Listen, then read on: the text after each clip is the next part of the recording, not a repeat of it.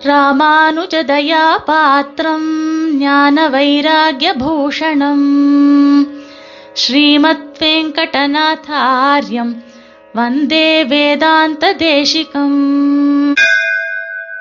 ஸ்ரீமதே ராமானுஜாய நமஹ இன்றைய ஸ்தோத்திரானுபவத்திலே நினைவூட்டல் தேவை இல்லை என்கிற தலைப்பிலே ஞாச திலக்கத்தில் சுவாமி தேசிகன் ரங்கநாதனுடைய அபய முத்திரையை அனுபவித்த விஷயத்தை பார்ப்போம். பிராய பிரபதனே பும்சாம் பௌன புண்ணியம் நிவாரயன்னே ஹஸ்தः ஸ்ரீரங்கபர்த்துः மாம் அவ்யாதபயமுத்ரிதः சுவாமி தேசிகன் ரங்கநாதன் விஷயமாக விஸ்தாரமான பாதுகா சகசிரம் அருளை செய்திருக்கின்றார். அது தவிர பகவத் தியான சோபானம் அபீதிஸ்தவம் ஞாசதிலக்கம் என்று மூன்று ஸ்தோத்திரங்களை அருளிச் செய்திருக்கின்றார். இங்கு ரங்கநாதன் விஷயமான இந்த ஸ்தோத்திரத்திலே நம்பெருமாளுடைய வலது திருக்கையை மங்களாசாசனம் செய்கின்றார். ஸ்ரீரங்கத்தில் எழுந்தருளியுள்ள மூலவருக்கு பெரிய பெருமாள் என்று பெயர். உற்சவரை நம்பெருமாள் என்று அழைப்பார்கள். நம்பெருமாளுடைய வலது திருக்கை விரல்கள் மேல் நோக்கி உள்ளங்கை அடியார்களை நோக்கி நிமிர்ந்து இருக்கின்றது. இதையேதான் அபயமுத்ரை என்று பெரியோர்கள் சொல்லுவார்கள். சுவாமி தேசிகனும் பூர்வாச்சாரியர்கள் சென்ற வழியில்தான் அவரும் செல்வார். இப்படிப்பட்ட அபயமுத்திரையை ரங்கநாதனுடைய அபயமுத்திரையை பட்டர் மங்களாசாசனம் செய்திருக்கின்றார். பட்டர் பொதுவாக ஒருவர் போய் ரங்கநாதனை சேவித்தால் அவருடைய திருமுக மண்டலமும் அவருடைய திருக்கைகளும் எவ்வாறு திகழ்கின்றன என்பதை தமது ஸ்ரீரங்கராஜஸ்தவத்திலே அருளி செய்திருக்கின்றார். வக்திரேணாவிஸ்மிதேன ஸ்புரத பயகதா சங்க சக்கரைஹி புஜாகிரைஹி விஸ்வஸ்மை திஷ்டமானம் சரணமசரணோ ரங்கராஜம் பஜாமஹா என்பதாக ரங்கநாதன் உபய காவேரிக்கு மத்தியத்துல சயனித்துக் கொண்டு இருக்கின்றார். அவர் ஏதோ இழைப்பாறுவதற்காக சயனித்துக் கொண்டு இருக்கின்றார் என்று நீங்கள் நினைக்க வேண்டாம். அங்கு உற்சவமூர்த்தியாக எழுந்தருளியுள்ள நம்பெருமாளை நீங்கள் சேவியுங்கோள் என்று பட்டர் சொல்லுகின்றார். அந்த நம்பெருமாள் எப்படி திகழ்கின்றார்? புன்சிரிப்போட தன்னுடைய வலது கையை அபய முத்திரையுடன் சேவை சாதிக்கின்றார். அது மட்டுமில்ல தமது மீதி மூன்று கரங்களினாலே சங்கம் சக்கரம் கதை என்று சொல்லக்கூடிய மூன்று ஆயுதங்களை தரித்துக் கொண்டிருக்கின்றார்.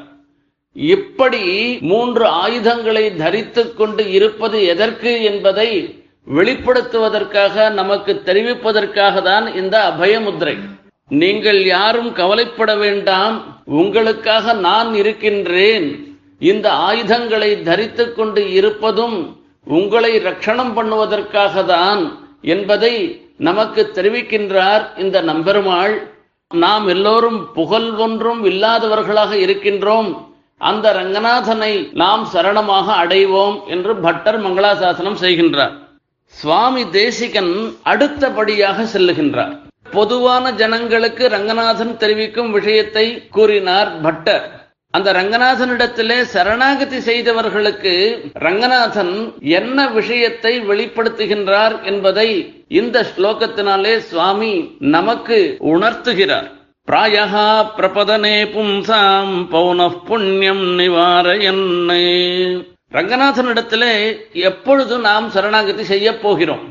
ஒன்னு நமக்கு சிரமம் ஏற்பட்டது என்றால் அந்த சிரமத்தை போக்கடிக்க வேணும் என்பதற்காக சரணாகதி செய்வோம். அல்லது நமக்கு தேவை இருந்தது என்றால் அந்த தேவை விருப்பம் நிறைவேற வேணும் என்பதற்காக ரங்கநாதனிடத்திலே சரணாகதி பண்ணுவோம். இப்படி அனிஷ்ட நிவர்த்தி இஷ்டப்பிராப்தி என்று சொல்லக்கூடிய விஷயங்களுக்காக ரங்கநாதனிடத்திலே ஒரே ஒரு முறை சரணாகதி செய்தால் போருமா? அந்த பலத்தை உத்தேசித்து மீண்டும் மீண்டும் நாம் அவனிடம் சரணாகதி செய்ய வேண்டாம் என்பதை தெரிவிப்பதாக அமைந்துள்ளது இந்த ரங்கநாதனுடைய அபயமுத்ரை என்று அருளி செய்கின்றார். ரங்கநாதன் சொல்லுகின்றாராம் மீண்டும் மீண்டும் அதே விஷயத்திற்காக எனக்கு நினைவூட்டல் செய்ய வேண்டாம். ஒரு முறை சரணாகதி செய்ததே போரும் என்று தெரிவிப்பதாக இந்த அபயமுத்திரை இருப்பது. இப்படிப்பட்ட அபயமுத்திரையை சுவாமி தேசிகன் மங்களாசாசனம் செய்வதற்கு மூலம் என்னவென்று பார்க்க வேண்டும். அதற்கும் வால்மீகி பகவான் வார்த்தை தான் மூலம். சகிருதேவ பிரபன்னாய தவாஸ்மீதி சயாச்சதே அபயம் சர்வபூதேபியோ ததாம் தத்விரதம் மமா. இந்த ரங்கநாதனை ராமனாக அவதரித்த பொழுது கடற்கரையில் சொன்ன வார்த்தை இது. ஒரு முறை என்னிடத்திலே சரணாகதி செய்தால் போரும். இன்னார் இனியார் என்று பாராமல் அவர்களுக்கு அனுகிரகம் செய்வதே என்னுடைய விரதம் என்பதை அங்கு இருந்த முதலிகளுக்கு தெரியப்படுத்தினார். அதையேதான் இங்கும் நமக்கு தெரியப்படுத்துகின்றார். மற்றொரு விஷயத்தை பார்க்க வேண்டும். ரங்கநாதனிடத்திலே ஒரு முறை சரணாகதி செய்தால் போரும். அதற்கே எல்லா பலன்களையும் அவர் கொடுத்து விடுவார். அப்படி இருக்கச்சே அவரிடம் மீண்டும் மீண்டும் சரணாகதி செய்தால் கொடுப்பதற்கு எதுவுமே இல்லாமல் தன்னை கடனாளியாக ஆக்க வேண்டாம் என்று தெரியப்படுத்துவதற்காகவே ரங்கநாதன் அந்த அபயமுத்திரையை காண்பிக்கின்றாராம் நமக்கு. அப்படி யாருக்காவது கடனாளியாக ரங்கநாதன் ஆயிருக்காரா என்று கேட்டால் அதற்கும் ஒரு விற்த்தாந்தம் இருக்கின்றது. இதே ரங்கநாதனே கிருஷ்ணனாக அவதாரம் செய்த பொழுது திரௌபதியினுடைய வார்த்தைக்காக அவளுக்கு அனுகிரகம் செய்தார். திரௌபதி ராஜசபையிலே தனக்கு அவமானம் ஏற்பட்ட பொழுது சங்கச்சக்கர கதாபாணே துவாரகா நிலையாச்சுத கோவிந்த புண்டரீகாட்ச ரட்சமாம் சரணாகதாம் என்று இருக்கையும் தூக்கி கண்ணனிடத்திலே சரணாகதி செய்தாள். அந்த சமயத்திலே கண்ணன் திரௌபதிக்கு அனுகிரகம் செய்தார். கண்ணன் செய்த அனுகிரகம் கோவிந்தா என்ற ஒரே ஒரு திருநாமத்தை சொன்னதற்கு தான் அந்த ராஜசபையில் ஏற்பட்ட அவமானத்தை போக்கடித்தது. ஆனால் கண்ணன் நினைக்கின்றாராம் அவள் சங்கச்சக்கர கதாபாணே துவாரகா நிலைய அச்சுத புண்டரீகாட்ச என்றெல்லாம் என்னை கூப்பிட்டாளே அந்த சப்தங்களுக்கெல்லாம் நான் இன்னும் கடன்பட்டவனாகவே இருக்கின்றேன். அவளுக்கும் அவளைச் சேர்ந்தவர்களாக இருக்கின்ற பாண்டவர்களுக்கும் நான் இன்னும் அனுகிரகம் செய்ய வேண்டியவனாகவே நான் இருக்கின்றேன் என்று கண்ணன் எண்ணுகிறாராம். அதே மாதிரி நிலையை ரங்கநாதன் இப்பொழுது சாதிக்கின்றார்.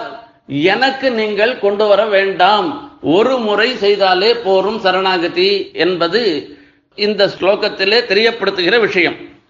அப்பேற்பட்ட ரங்கநாதனுடைய அபயமுத்ரை அபயமுத்ரிதா ஸ்ரீரங்கபர்த்துகும் ஹஸ்தகா மாம் அவ்யாத் என்னை ரட்சிக்கட்டும் என்று இந்த ஸ்லோகத்திலே சுவாமி அருளி செய்கிறார். இதில் நமக்கு தெரியப்படுத்தக்கூடிய சாஸ்திரார்த்தங்கள் சரணாகதி ஒரே ஒரு முறைதான் செய்ய வேண்டும். சரணாங்கத்தியை மீண்டும் அதே விஷயத்திற்காக செய்தோமானால் பிரம்மாஸ்திர நியாயத்திலே நமக்கு அதில் விசுவாசம் இல்லை என்று தெரியப்படுத்தும்படியாக ஆகி அது பலனில்லாமல் போயிடும் என்பதையும் தெரியப்படுத்துகின்றார். அப்படிப்பட்ட ரங்கநாதனுடைய அபய முத்திரையும் சுவாமி தேசிகனுடைய வியாக்கியா முத்திரையும் நம்மை அனுகிரகிக்கட்டும் என்று பிரார்த்தனை செய்து கொண்டு நிறைவு செய்கிறேன். ஸ்ரீமதே நிகமாந்த மகாதேசிகாய நமகா कवितार्किकसिंहाय कल्याणगुणशालिने श्रीमते वेङ्कटेशाय वेदान्तगुरवे नमः